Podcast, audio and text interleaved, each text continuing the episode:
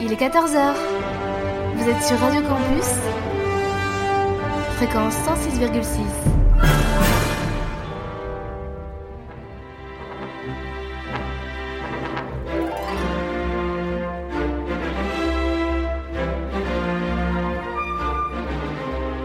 – 14h-15h sur Radio Campus,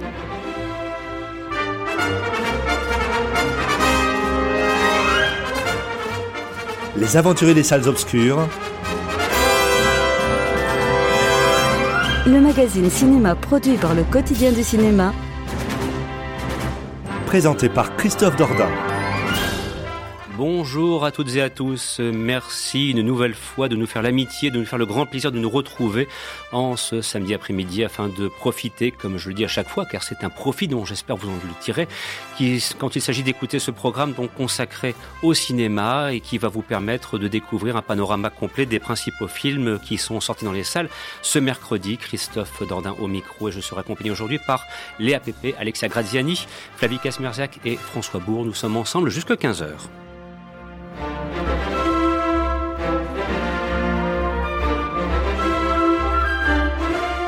Au sommaire de cette nouvelle édition, euh, des registres singulièrement variés. Il sera par exemple question de L'homme de la cave, la nouvelle réalisation de Philippe Leguet avec euh, François Cluzet, Bérénice Bejo ainsi que Jérémy Régnier dans les rôles principaux. Nous évoquerons aussi Le dernier duel, la nouvelle réalisation de Ridley Scott avec Matt Damon, Ben Affleck, Dan Driver et Jodie Comer. Ou bien encore Eiffel réalisé par Martin Bourboulon avec Romain Duris et Emma McKay.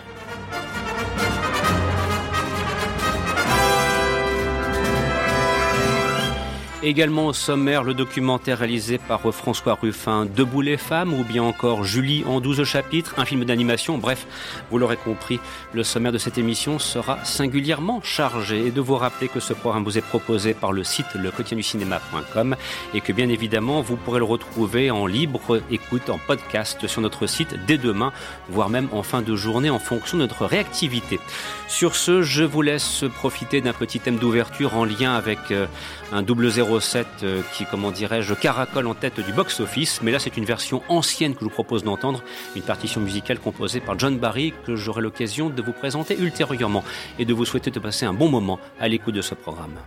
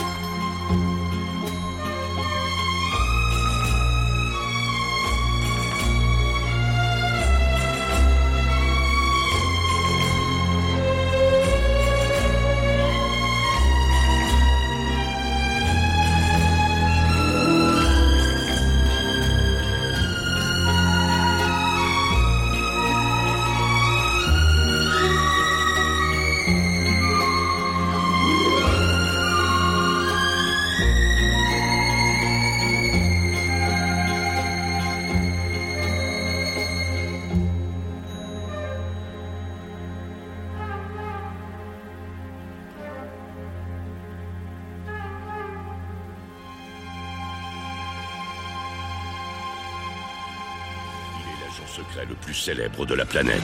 Bond, James Bond. Et il est de retour. James, le destin nous réunit à nouveau. Mourir peut attendre. Si on ne réussit pas, il n'y aura plus rien à sauver. N'attendez pas et réservez vos places pour Mourir peut attendre, l'événement, actuellement au cinéma et déjà plus d'un million cinq cent mille entrées pour le 25e James Bond et en l'occurrence le cinquième interprété par Daniel Craig. Et il y a quelques instants, vous entendiez un thème, c'est pas forcément celui qui est le plus connu, composé par John Barry et extrait de la bande originale du film on ne meurt que deux fois. C'était réalisé à la fin des années 60 par Lewis Gilbert et c'était un James Bond interprété par Sean Connery. Voilà donc euh, pour ce qui est de la partie musicale et de poursuivre maintenant avec le panorama des principaux films sortis dans les salles depuis maintenant euh, plusieurs jours, en l'occurrence depuis mercredi. Et c'est vrai que les sorties sont nombreuses, variées dans des registres extrêmement différents. Et de commencer par le documentaire réalisé par François Ruffin, Debout les femmes, qui là aussi fait partie de, de ces films qu'on a la chance de voir euh, dans les salles, parce que accéder aux documentaires dans les salles, salles obscures n'est pas forcément quelque chose de commun, mais c'est vrai que depuis quelque temps, les documentaires sont nombreux, qui trouvent d'ailleurs, semble-t-il, leur public, et nul ne s'en plaindra. Alors Léa, tu as l'occasion de, de, voir ce documentaire, dont on dit tout de suite que quand bien même il soit réalisé par François Ruffin, euh, je dirais, le, le, contexte politique, ses prises de position personnelles sont reléguées à l'arrière-plan. Ce qui compte avant tout avec ce documentaire euh, co-réalisé aussi avec Gilles Perret, dont il faut rappeler le nom, eh bien, c'est euh, de mettre en lumière quelque part celles et ceux qu'on a si souvent célébrés au hasard des événements un petit peu difficiles que nous avons connus depuis presque deux ans, qui sont parfois un peu trop invisibles et qui sont donc les personnes qui vont, comment dirais-je, monter au front, notamment dans le cadre de l'aide aux personnes en difficulté. Alors voilà un petit peu la, base de ce documentaire Debout les femmes, qui en plus de ça célèbre aussi une partie euh, active de la population, active, d'ailleurs il faut le signaler, de la, la, la, population féminine active. Alors Léa, qu'en est-il du résultat final, ce Debout les femmes qui, je pense, semble-t-il, t'a convaincu? Oui, oui, oui, carrément. Il m'a vraiment convaincu. En fait, c'est un film, j'y étais au départ avec un peu en tête euh, François Ruffin, euh, comme on le connaît, comme on le voit, donc euh, quelqu'un qui, qui bah, le monde le connaît, donc quelqu'un qui parle beaucoup, qui parle fort, qui s'exprime toujours d'une manière très particulière, je trouve, de mon point de vue. Et en fait, moi, j'avais très peur que ce film soit très politique et qu'on en oublie un peu le sujet de fond. Et bien au contraire, c'est vraiment l'inverse. C'est un film qui est hyper enrichissant. C'est un film qui est vraiment tourné sur l'humain et euh, on sent qu'il y a une vraie volonté de mettre en avant ces femmes euh, qui euh, ben, sont euh, toujours dans une position euh, presque inférieure par rapport au reste de la population et de les mettre justement en avant pour pouvoir montrer que leurs métiers euh, sont des métiers dont bah, qui sont euh, plus que nécessaires et surtout qui sont euh, euh, à la portée de tous. Je pense que demain, on sera tous confrontés au besoin d'avoir une aide à domicile ou de peut-être avoir besoin d'une NATSEM pour notre enfant. Et donc, du coup, la volonté de François Ruffin de mettre en avant ces métiers-là est vraiment réussie. C'est un film qui est vraiment tourné sur des femmes qui sont fortes, qui sont drôles, qui sont très euh, très tourné sur l'autre et c'est vraiment euh, très impressionnant de voir euh, des gens comme elle qui sont capables de au-delà de ne pas gagner leur vie, de ne pas être considérés, sont capables de tourner toute leur vie sur l'autre. Et voilà, c'est vraiment le sujet du film.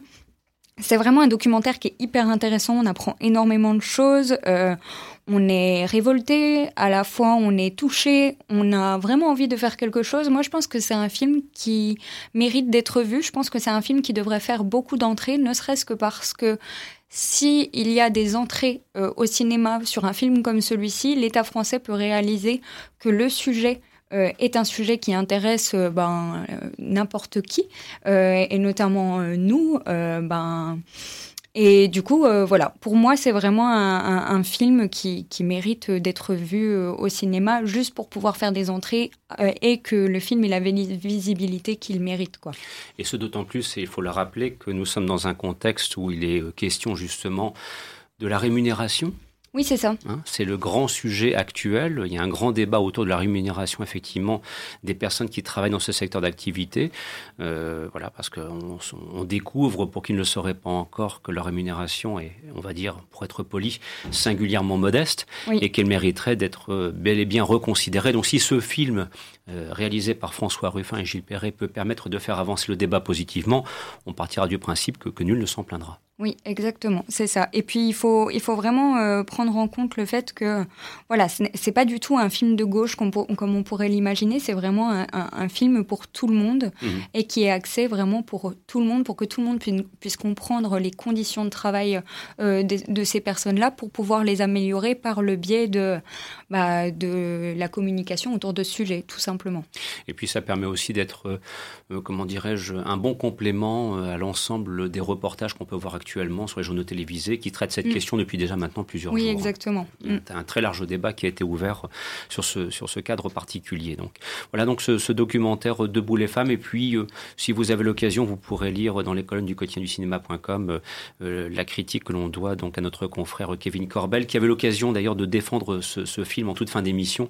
Et donc, il me semblait naturel que d'y revenir pour débuter cette nouvelle édition et vraiment insister sur le fait qu'on a la grande chance en France de voir des films documentaires donc euh, il est de qualité celui-là. Le sujet, vous l'aurez compris, est éminemment sérieux et légitime, donc euh, profitez-en pour aller le voir. Euh, il n'y a pas que James Bond, entre guillemets, mhm. même si l'un n'empêche pas l'autre, ceci dit, en passant. Alors justement, glissons donc d'un film à l'autre. Il est une autre sortie de, de, la semaine au sujet de laquelle nous souhaiterions un petit peu pouvoir nous arrêter. C'est un film qui s'intitule donc Julie en 12 chapitres. Et donc ce film réalisé par Joachim Trier est sorti ce mercredi sur les écrans. Alors, pour essayer, euh, dirons-nous, de, comment dirais-je, de, résumer un petit peu l'intrigue, hein, euh, nous découvrons donc Julie, une jeune femme qui a bientôt 30 ans et dont la particularité, c'est qu'elle n'arrive pas à se fixer dans la vie. Alors, euh, elle pense avoir trouvé une certaine stabilité avec quelqu'un d'un petit peu plus âgé, qui s'appelle Axel, qui a 45 ans et qui s'avère être un auteur à succès. Enfin, en tout cas, c'est le point de départ jusqu'à temps qu'un certain Evin vienne se mêler à l'affaire. Alors, qu'en est-il du résultat final, Flavie? Parce que c'est un film, en plus de ça, Julien 12 chapitres, qui là aussi euh, a, euh, comment dirais-je, reçu des, accueils plutôt positifs, notamment de la part de la critique ici en France. Euh, j'ai complètement été emballée. Je pense que c'est un de mes coups de cœur de la semaine, voire même euh, peut-être de, l'année, pour être honnête. Euh, le film, oui, à Cannes, l'actrice la, la, principale, Renate Rensve, a reçu le, le prix de l'interprétation féminine. Et je trouve que ça lui va, ça lui va bien. C'est un film, du coup, on suit la vie de, de Julie en 12 chapitres. J'avais peur que ça soit un peu long. Et pas du tout. Et euh, le, personnage de Julie m'a fait penser un peu à celui d'Anaïs, euh, des Amours d'Anaïs. C'est un personnage féminin qui est entier, qui a pas peur de, parler de ses doutes, de ses désirs, qui euh, aussi un peu bah, perdue dans ce qu'elle veut faire. Elle passe de, médecin à psychologue, à photographe, à, à écrivain. Et euh, c'est un film qui est hyper poétique. Euh, il y, y, a des très belles scènes, notamment, j'en parle parce que c'est dans la bande-annonce, il y a une scène où le temps s'arrête et elle se met à courir et on, on court un peu avec elle. Euh, ça se passe en Norvège, donc il y a des... les paysages sont, sont, sont beaux. Euh, c'est tout sauf le cliché d'une d'une romance de de oui en fait le, réalisateur se joue un peu des codes et c'est un personnage que j'ai trouvé assez extraordinaire et j'ai trouvé le film sublime. Et alors le, prix d'interprétation euh, parce que bon quand on a un prix d'interprétation au festival de Cannes c'est qu'a priori on a donc livré une interprétation en l'occurrence euh, digne d'éloge. Est-ce que c'est justifié par rapport euh, au film par rapport à l'incarnation du personnage? Bah, je trouve que oui, je trouve que c'est un personnage euh, assez bouleversant et, euh, l'actrice, euh, je trouve qu'elle s'en sort très très bien. En tout cas, là aussi, une, une, belle recommandation. Et d'ailleurs aussi un film au sujet duquel, François, il y a quelques petites choses aussi sur le quotidien du cinéma que l'on peut signaler, puisque ce film a été vu par plusieurs membres de l'équipe. Oui, il a été notamment vu par Louis-Antoine Jonathan, qui, nous, qui fait partie de l'équipe de, de, Paris. il, il, souligne une interprétation solaire de, de l'actrice mhm. hein, pour son prix d'interprétation et surtout une, une, interprétation qui paraît naturelle. Et il souligne aussi, il souligne pardon, euh, un, un, récit moderne proche de ce que vit la jeunesse aujourd'hui. Et je pense que c'est ça qui touche aujourd'hui, euh, ce qui a peut-être touché Flavie, ce qui touche les, les téléspectateurs, non, les, les spectateurs, et qui a mérité peut-être son prix d'interprétation à Cannes, c'est que justement, elle, par son naturel, et par le, la justesse du personnage, l'écriture du personnage correspond tout à fait au talent de l'actrice. Et euh, encore une fois, euh, on est proche ici de d'un personnage qui a des doutes, mais qui est toujours dans une envie de vivre et des choix de vie, que ce soit dans sa carrière ou dans sa vie euh, personnelle. Et justement, je crois que c'est ça qui touche. Euh, ça représente un petit peu cette scène où justement elle court et on sent que même c'est la, c'est même l'affiche, enfin c'est mm. l'image de l'affiche où on sent qu'elle est, euh, elle est épanouie quoi. Malgré malgré tout ce que la jeunesse peut peut vivre aujourd'hui et, et, le quotidien qui qui s'en, découle, pardon. Euh, le personnage fait que on s'attache facilement à et, et l'actrice, le talent d'actrice fait qu'on s'attache particulièrement au personnage. Euh, le, caractère authentique du personnage, c'est quelque chose que tu as ressenti, ça, euh, ce, ce, vécu, est-ce que c'est quelque chose qui t'a interpellé peut-être à titre personnel?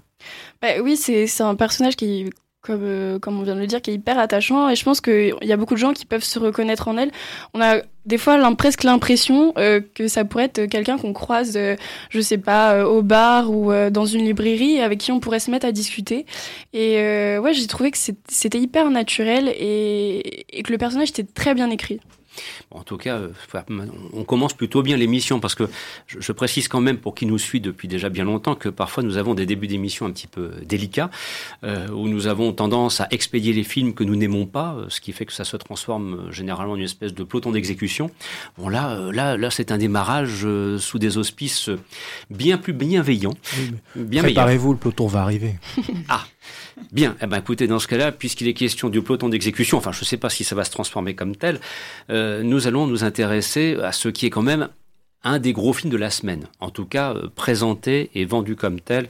Et donc je, je pense que vous aurez compris qu'on va un petit peu s'élever, qu'on va non pas monter dans les tours en termes de l'interprétation et, et, des propos développés autour de la table, mais s'intéresser donc au FL réalisé par Martin Bourboulon avec dans les rôles principaux notamment donc euh, Romain Duris et puis euh, également Emma Mackey. Alors c'est un film que vous êtes nombreux et nombreux à avoir vu ici autour de la table et dont il s'avère que le résultat final vous a laissé plutôt perplexe. Alors, je ne sais pas qui souhaite intervenir en premier. Moi, je peux très bien euh, solliciter euh, qui en a envie, et peut-être euh, Léa, puisque bon, on l'annonce à l'avance. On, a un souci avec ce film.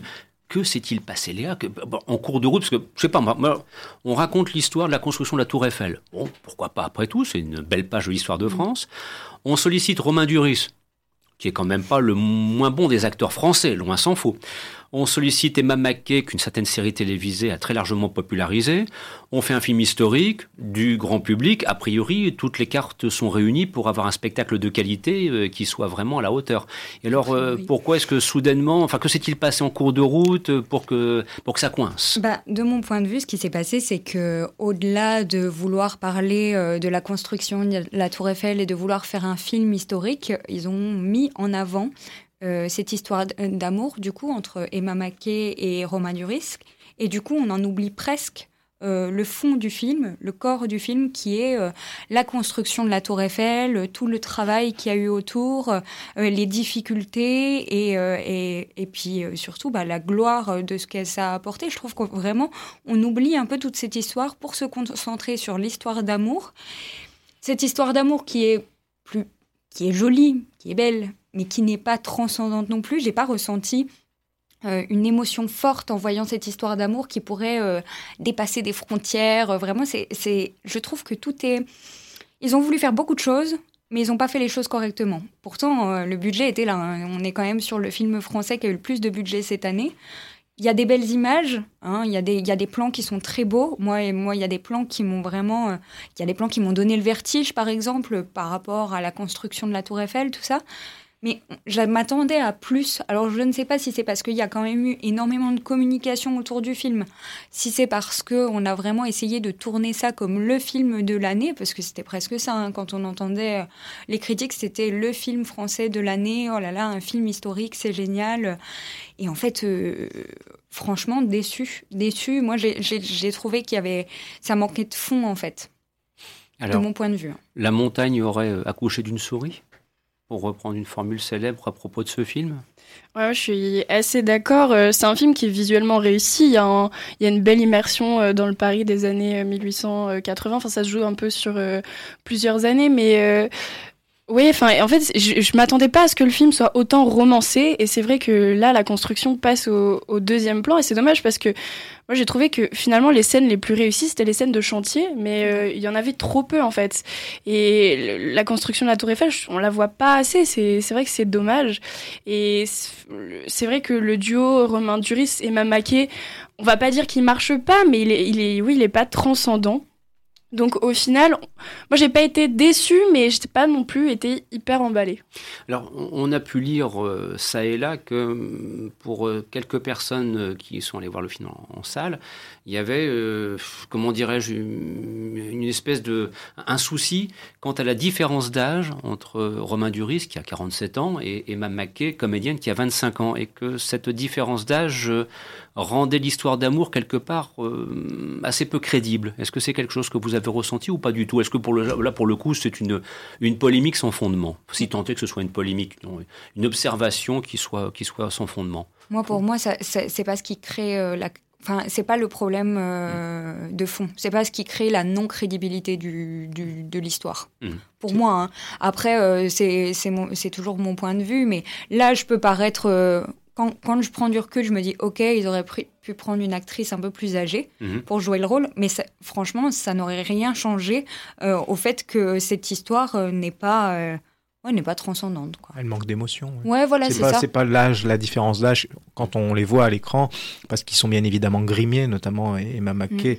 et ils ont vieilli un petit peu. Donc, sur le coup, ça c'est pas ça qui pose problème, c'est pas ça qui crée le manque d'émotion. Alors oui je pense que la polémique vient, on en discutait hors antenne, du fait aussi que Emma McKay, euh, c'est son deuxième rôle pour le grand public après Sex Education où elle joue une, adolescente. Hein. Mm. Dans Sex Education, elle est encore au lycée.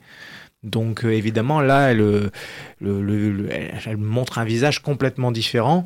Et évidemment, même moi au début, j'ai eu du mal à la reconnaître. J'ai pas cru que c'était elle euh, comme l'actrice, cette actrice-là au départ.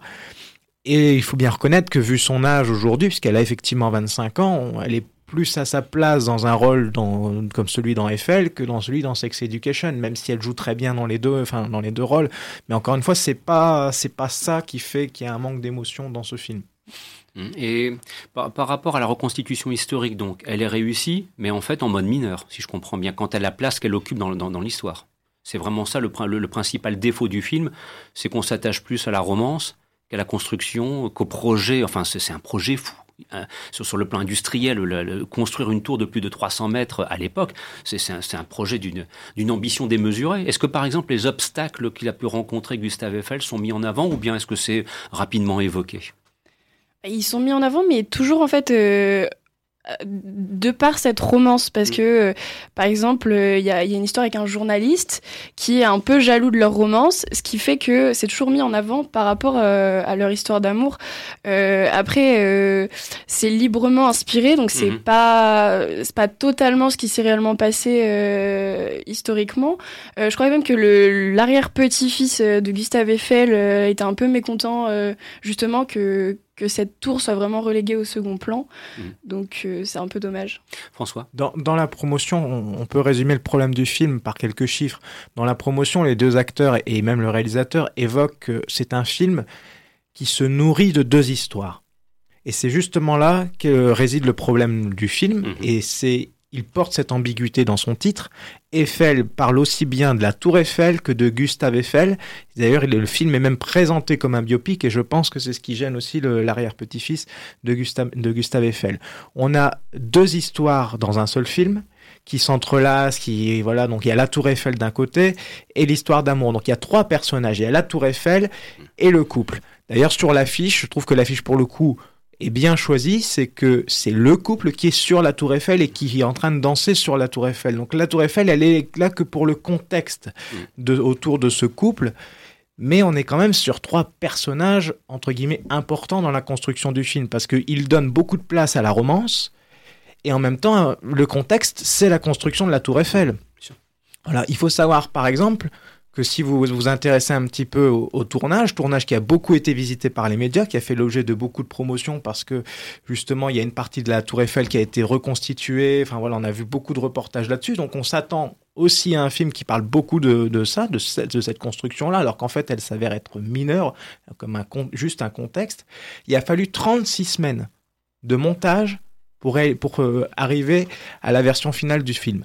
Pas parce qu'il y a des effets spéciaux, parce qu'en termes de budget, c'est pas un c'est pas un film qui génère beaucoup d'effets spéciaux. Il y a une belle euh, reconstitution historique, mais qui n'est pas, qui est surtout fait de décors réels. Il y a quelques effets spéciaux, mais pas énormément. Non, la difficulté et le fait de ces 36, mètres de 36 semaines de montage, c'est que pour trouver l'équilibre entre l'histoire d'amour, la construction de la Tour Eiffel, bah, il a fallu passer par trois époques 1700, 1836, euh, l'année 1839 pardon l'année où le la comment dire de la, construction de la Tour Eiffel l'exposition universelle si je ne m'abuse 89 89, mmh. voilà merci 89 ensuite 86 parce qu'il revient trois ans avant pour le début de la construction mmh. et ensuite il nous propose aussi une temporalité 20 ans en avant au début de la rencontre entre le couple mmh. donc on est sur trois temporalités deux histoires d'amour trois personnages mais alors là, si je vous reprends par rapport à cela, et on, le disait hors antenne, vous avez dit, ah c'est bien, on est parti voir Eiffel parce que le film il fait qu'une heure trente.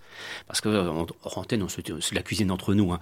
Ils aiment pas les films qui sont trop longs, entre guillemets, non je blague. En fait, on disait, oui, alors si on va voir James Bond, 2h41, si on va voir le dernier duel dont on vous parlera dans la deuxième partie de l'émission, 2h20, euh, ah c'est bien Eiffel, 21h30, euh, on peut aller au cinéma, ça dure une heure et demie, tout va bien, on sort pas trop tard. Mais moi, j'ai envie de dire, mais en fait, le souci, c'est que ce film peut-être aurait dû faire 2h40 pour pouvoir traiter les deux aspects qui sont mis en avant. Puisque, puisque la, production et le metteur en scène n'a pas réussi à faire un choix entre les deux pôles, quelque part. Je sais pas ce que vous en pensez. On va peut-être découvrir une version, version étendue d'Eiffel, croyez-vous, hein, un DVD Blu-ray qui nous proposera 36 semaines de montage pour arriver à une heure et demie. Moi, ça m'interpelle quelque part. Je me dis, il doit y avoir des rushs qui ont disparu qui peut-être permettraient d'illustrer la construction d'un côté, l'histoire d'amour de l'autre, et dans un film qui aurait été dans ce cas-là beaucoup plus large. Ouais, peut-être. Moi, je pense que ça aurait été trop long, de mm. mon point de vue. Vraiment, je pense que ça aurait été vraiment trop long. Euh, en fait, moi, je pense qu'il fallait faire un choix, tout simplement. Dès il fallait, départ, dès le départ, il fallait soit décider de vraiment vendre ça comme une romance tourner autour de la Tour Eiffel. Et dans ces cas-là, honnêtement, ne pas s'amuser à faire des reconstructions de dingue, ne pas mettre un budget de dingue. Parce que là, en fait, pour moi, le budget, même s'il y a certains plans qui sont très cool, honnêtement, je n'ai pas l'impression que c'est mm. fou en termes de. En termes d'image, en termes de visuel, je m'attendais à plus. Je, suis en manque et je pense que honnêtement, on aurait, ça aurait été beaucoup plus simple de faire un vrai film historique ou peut-être un vrai biopic sur Eiffel, en voyant vraiment ses débuts jusqu'à la fin de sa carrière avec euh, l'apothéose de la tour Eiffel et tout ça. Mais là, euh, on s'y perd. Donc là, visiblement, on ne pourra que déplorer le fait de ne pas avoir choisi l'une ou l'autre des deux directions tout simplement. Cela dit, Romain Duris est, quand même relativement bon. On va, on va parler des acteurs. Oui, c'est ça, j'allais venir. pour les comédiens, les comédiens sont quand même relativement bons. Enfin, moi, j'ai mm. trouvé. Je pense que vous pouvez me euh, rejoindre là-dessus. Euh, il y a vraiment, c'est vraiment un problème de scénario et de construction de scénario et qui, qui pose problème au film. Mais les, deux acteurs, puisqu'on parlait de l'orage tout à l'heure, pour le coup, n'ont pas, n'ont rien à se reprocher. Euh, mm. L'histoire d'amour fonctionne. Après, c'est juste que ben, la façon dont elle est amenée, construite, ça ne fonctionne pas. Euh, et la Tour Eiffel, c'est pareil, puisqu'il y a c'est aussi un peu une histoire d'amour entre Gustave Eiffel et sa création. C'est présenté comme ça aussi. Hein. Il y a un dialogue qui dit à un moment donné, euh, euh, Marguerite, enfin Marguerite, non, pardon, c'est Adrienne, qui dit à, Gustave Eiffel, tu regardes la tour comme tu regardes une femme. Et c'est ça, en fait. C'est deux, deux histoires d'amour dans ce film. Malheureusement, il y en a une qui prend le pas sur l'autre, et j'ai presque envie de dire que c'est la, mauvaise histoire d'amour, c'est celle qui est moins intéressante. Voilà, donc vous l'aurez compris, ben, le FL, euh, bon bah c'est pas la peine de prendre votre ticket pour aller la visiter pour le coup. Allez voir la vraie. Hein, voilà. Il y a peut-être d'autres films plus intéressants à voir au cinéma actuellement. On se retrouve dans quelques instants.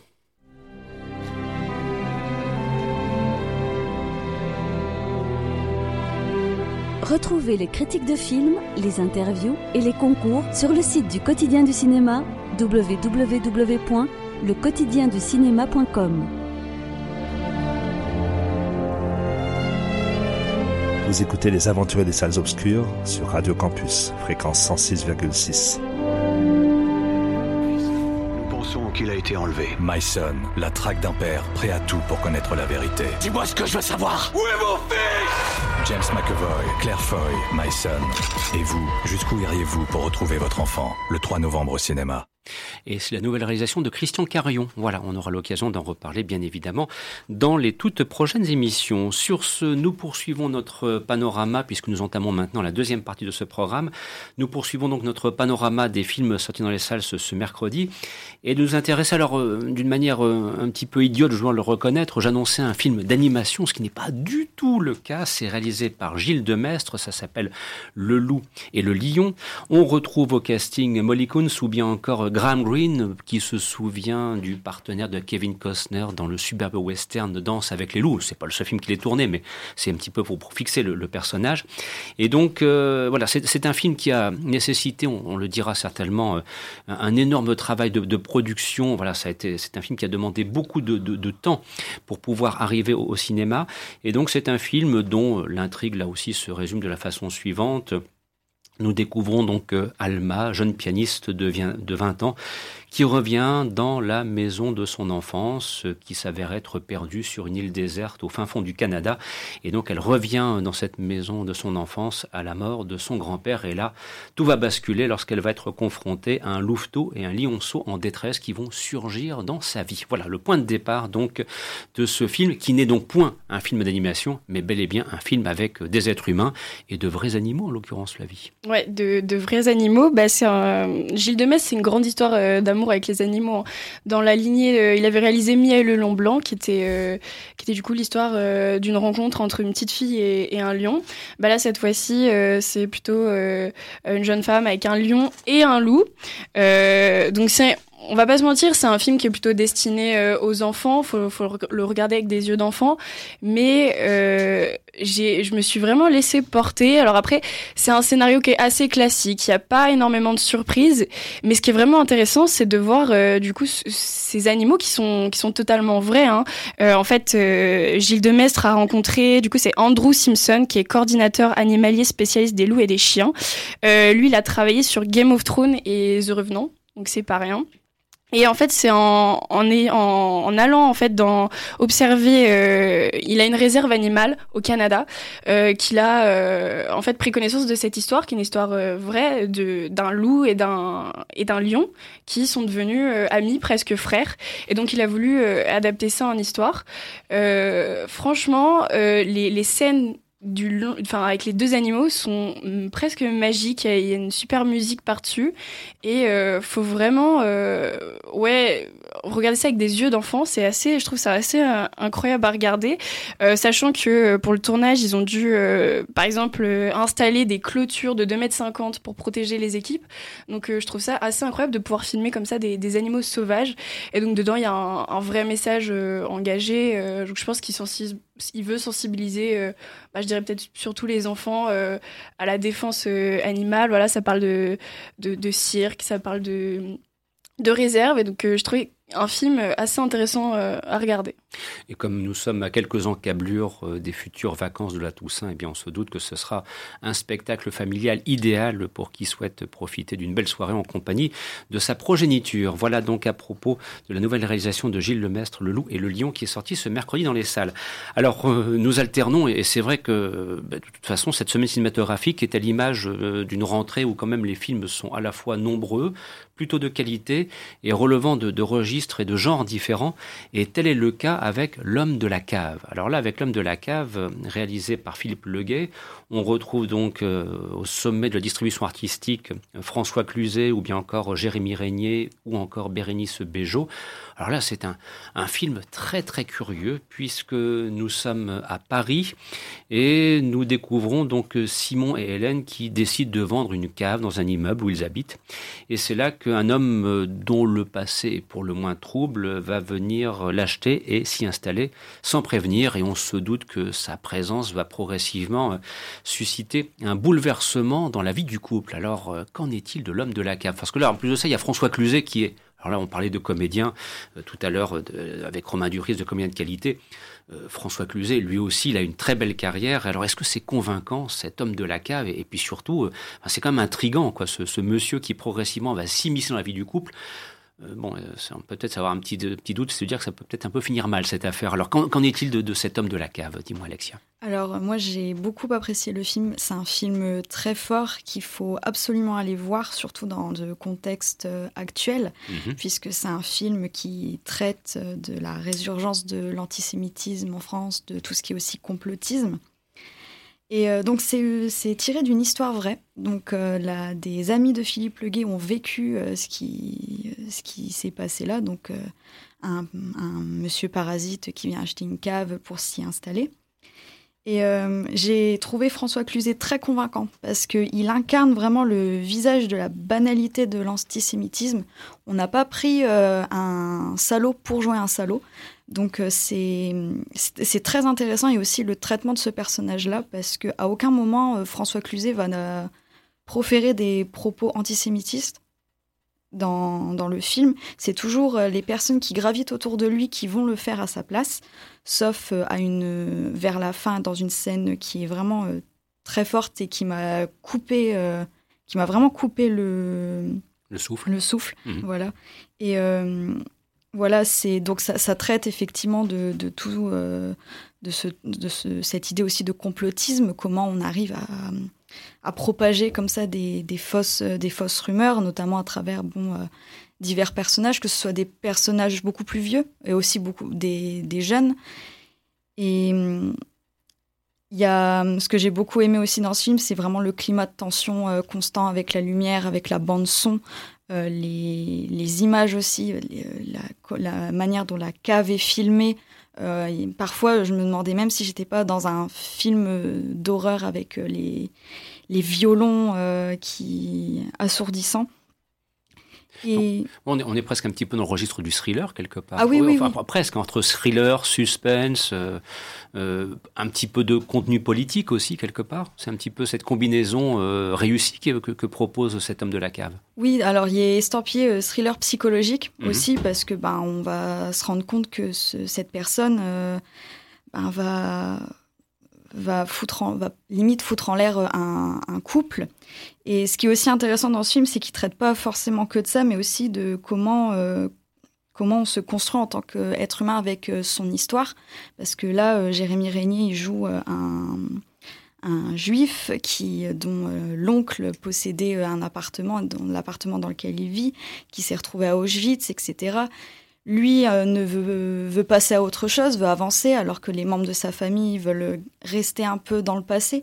Donc c'est comment on se construit, euh, comment on se construit avec ça, comment on se construit aussi en communauté, avec euh, par exemple Bérénice Bejo qui est une grande catholique, mais qui va vraiment s'intéresser à, toute l'histoire juive et à aussi tout le négationnisme pour comprendre pourquoi des gens peuvent croire à ces, à ces histoires voilà, le, casting est bon, le, climat du film euh, prend en haleine du début jusqu'à la fin, donc euh, je conseillerais euh, grandement d'aller voir ce film.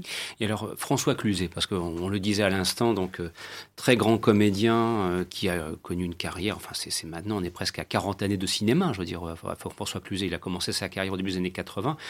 comment donc parvient-il à, à interpréter ce qui est quand même un infâme salopard. Je veux dire, avec euh, délicatesse, euh, sans, sans, comment dirais-je, en faire des tonnes. Il va pas, il va pas faire du Christopher Waltz, par exemple. Voilà, du Christophe Waltz, par exemple.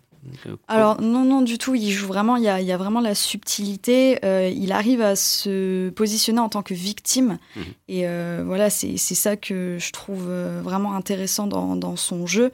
Euh, voilà, quand on le voit, on se dit mais euh, non, c'est un, un, papy, il est tout seul, il vit dans une cave parce qu'il n'y a plus de toit, euh, il, doit faire ses besoins dans les couloirs. voilà, on, a limite pitié pour lui et voilà, ça montre vraiment que un anti, le négationnisme, ça peut toucher tout le monde. Tout le monde peut proférer. on, ne va pas, comment dire ça se voit pas sur le visage qu'une hmm. personne. Euh, un monstre ordinaire en somme. Voilà, un monstre ordinaire. François. Philippe, euh, Philippe Leguet et euh, François Cluzet se connaissent, hein, puisque le précédent film de Philippe Leguet, c'était Normandie nue. Hmm.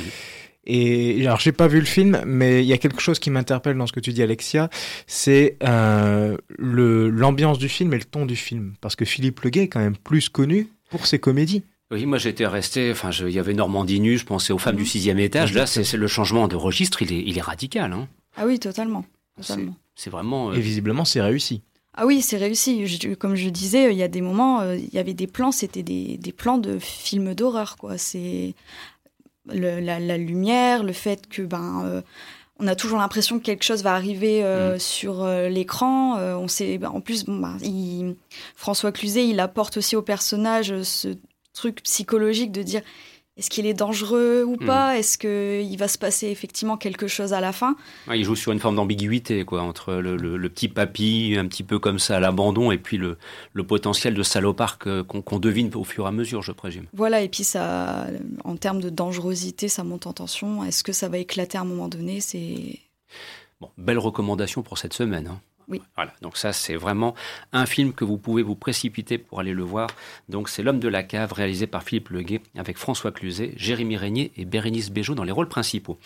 Je vous propose une petite ponctuation musicale, puisqu'on parlait euh, euh, d'animaux avec euh, le loup et le lion, et d'écouter une partition musicale, là aussi composée par John Barry pour un film réalisé par James Hill en 1967 qui s'appelle Vivre libre, voilà, et qui racontait donc l'odyssée de la famille Adamson en Afrique. Et puis on se retrouvera ensuite pour replonger dans le Moyen Âge avec le dernier duel, la nouvelle réalisation de Ridley Scott. À tout de suite et merci d'être des nôtres en ce samedi après-midi.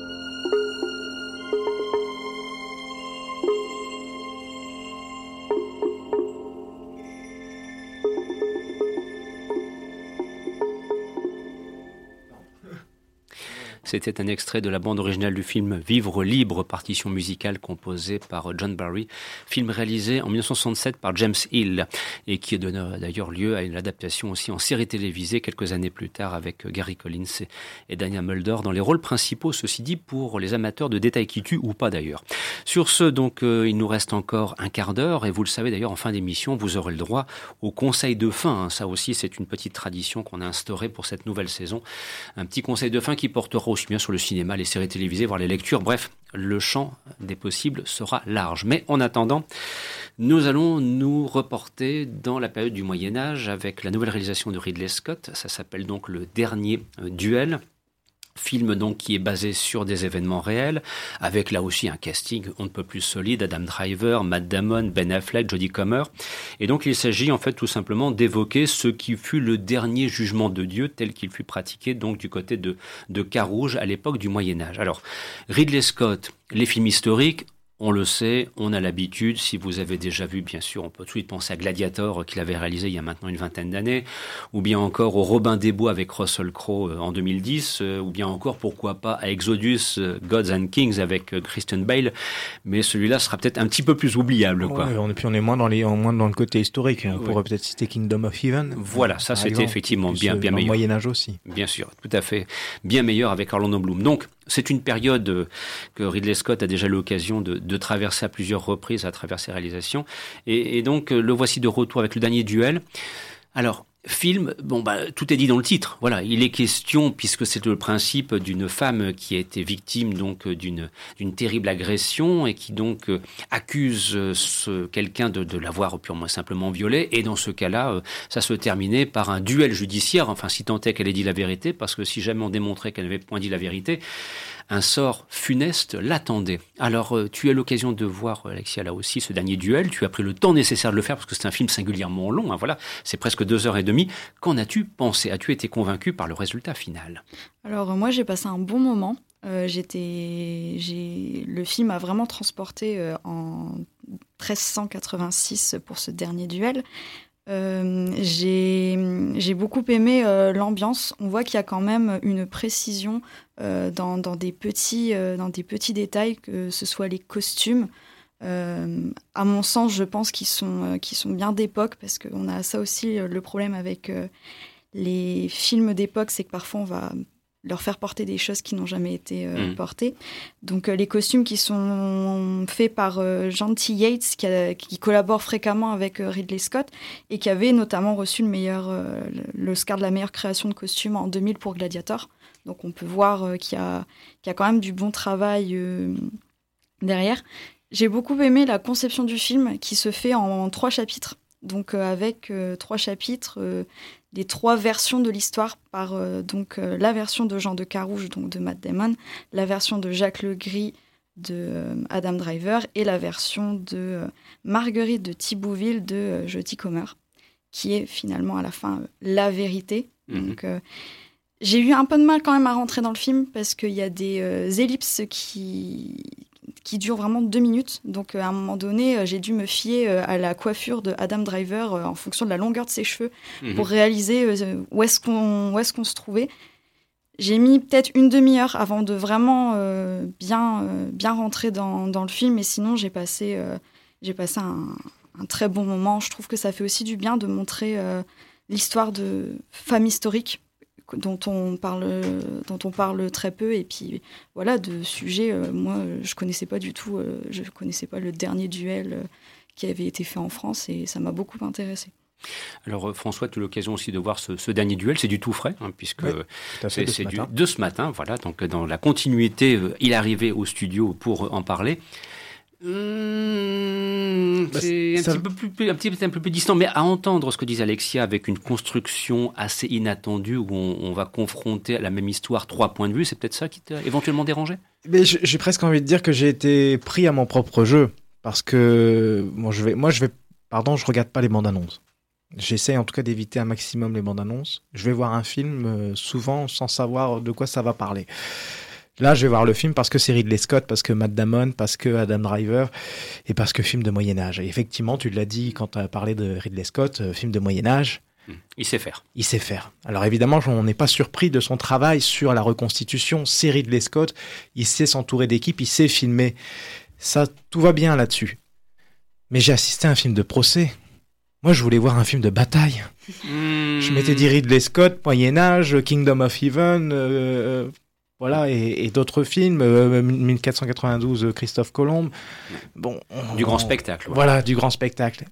Pour moi, on est plus dans un film donc de procès où effectivement on est dans une construction en trois chapitres. Chaque point de vue est détaillé l'un après l'autre, et effectivement à la fin, euh, la vérité proclamée, mmh. c'est celle de Marguerite. D'ailleurs, Matt Damon dit du film que c'est un film féministe. Mhm. Et effectivement, dans le, film est construit, on a l'impression que là, Ridley Scott fait euh, moi aussi, euh, me too. Voilà. Moi aussi, je suis, je suis, je suis concerné, je suis, voilà, je suis avec vous, je, je, je suis euh, sympathisant, voilà. Et tant mieux, tant mieux. Moi, j'ai l'impression que ça arrive un peu tard, parce mhm. que on est, c'est par rapport à l'actualité, c'est bien de continuer à en parler. Et il le fait à sa façon puisqu'il il, euh, évoque euh, dans, un, dans le Moyen Âge, dans le type de film qu'il euh, qu'il comment dire qu'il dans, dans sa zone de confort, j'ai presque envie de lire. Donc c'est bien de la part de Ridley Scott de le faire, mais Ridley Scott c'est une promesse. Le nom Ridley Scott c'est une promesse, et moi cette promesse là, bah, je l'ai pas eu. C'est-à-dire j'ai pas eu enfin le film s'appelle Le Dernier Duel mais j'ai pas eu assez de duels quoi. En fait, on, parle beaucoup du film, enfin du, du procès qui, qui, est en train de l'affaire en fait, hein, de l'affaire euh, Marguerite euh, qui a effectivement été violée par Jacques Legris. Euh, et c'est vachement intéressant de, de, transposer ça de dans, dans, le Moyen Âge. Mais il arrive un moment quand tu appelles le film Le Dernier Duel, que tu t'appelles Ridley Scott, que tu as cette filmographie là quand tu fais du film de Moyen Âge bah tu, tu, tu, mets un peu de combat. Alors il y en a quelques-uns, mais c'est des scènes qui durent quoi euh, une minute. Et, moi personnellement, j'ai été un petit peu déçu de ça, et je pense que le public qui est fan de Ridley Scott, qui s'attend peut-être à voir ce genre de film, risque d'être déçu. Je dis pas que le film est pas intéressant, mais que la promesse du nom Ridley Scott et du contexte de Moyen Âge, etc., fait que on est un petit peu décontenancé par la proposition en fait.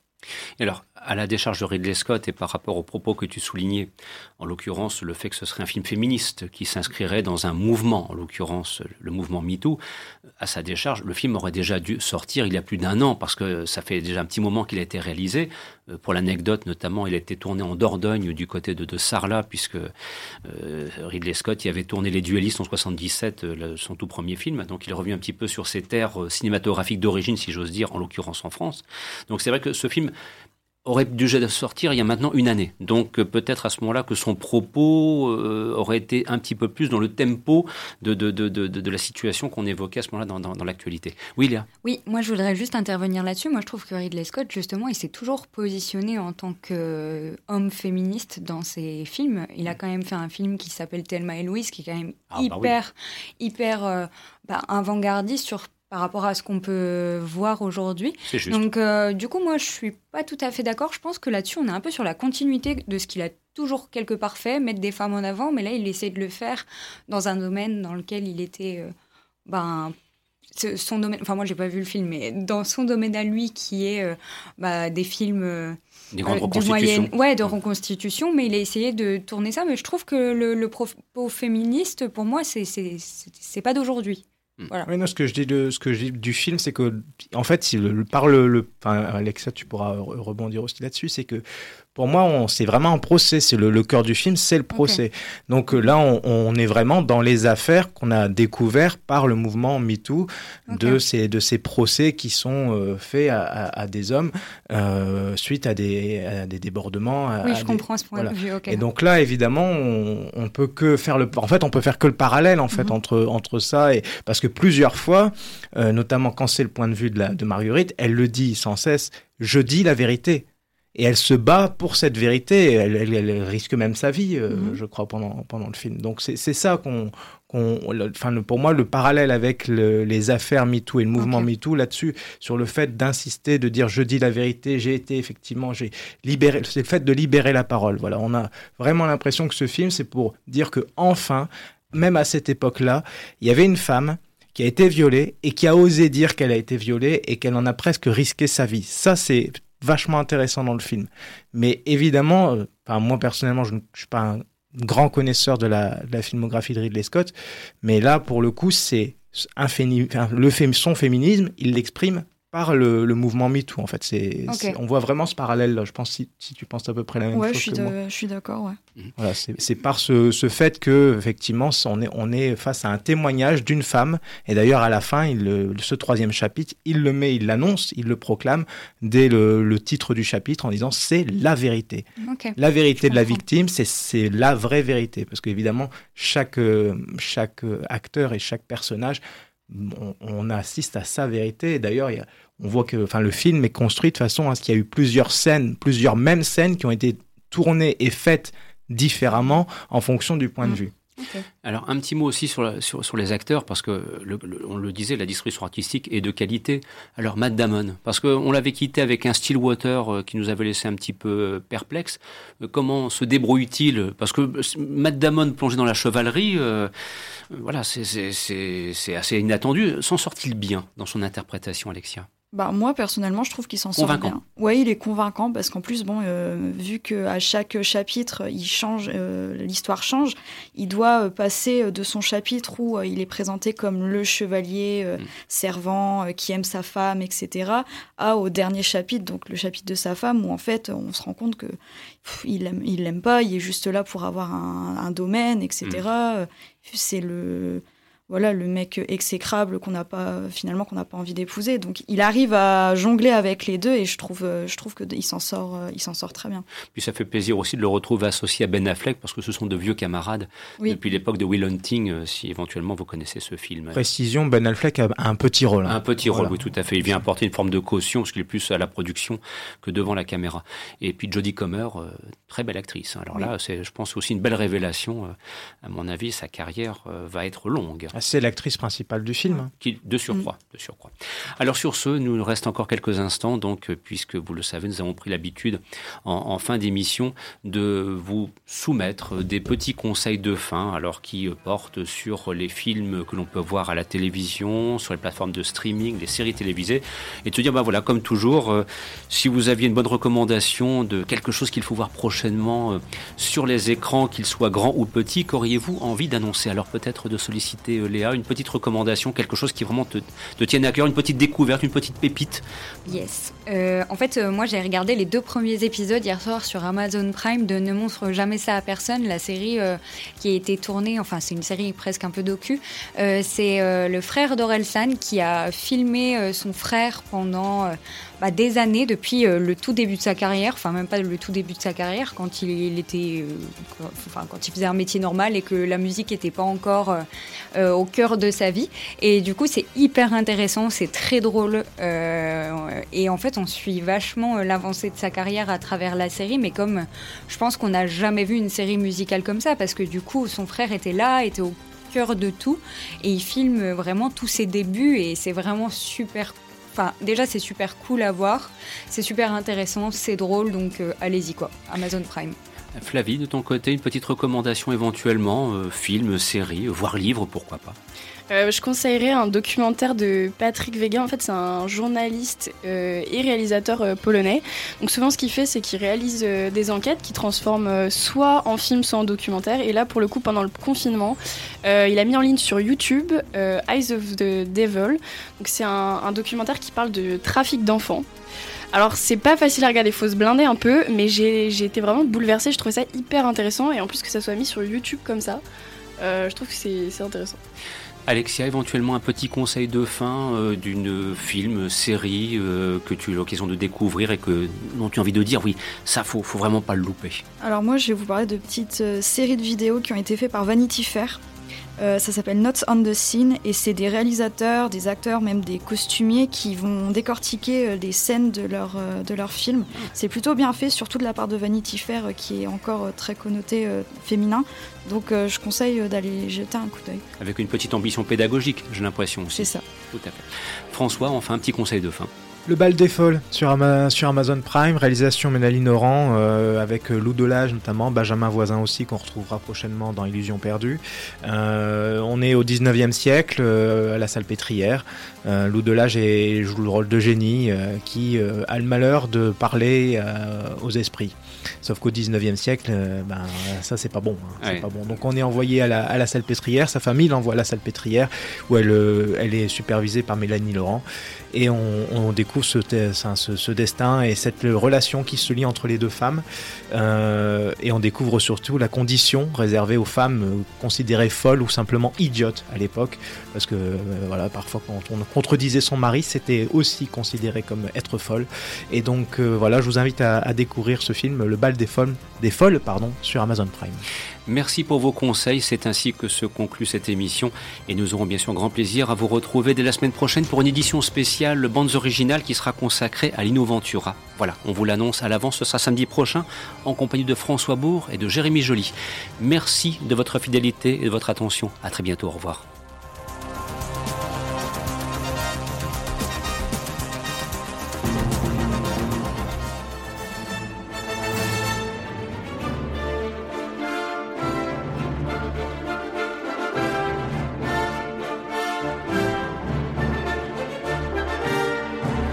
Les aventuriers des salles obscures, c'est fini pour aujourd'hui.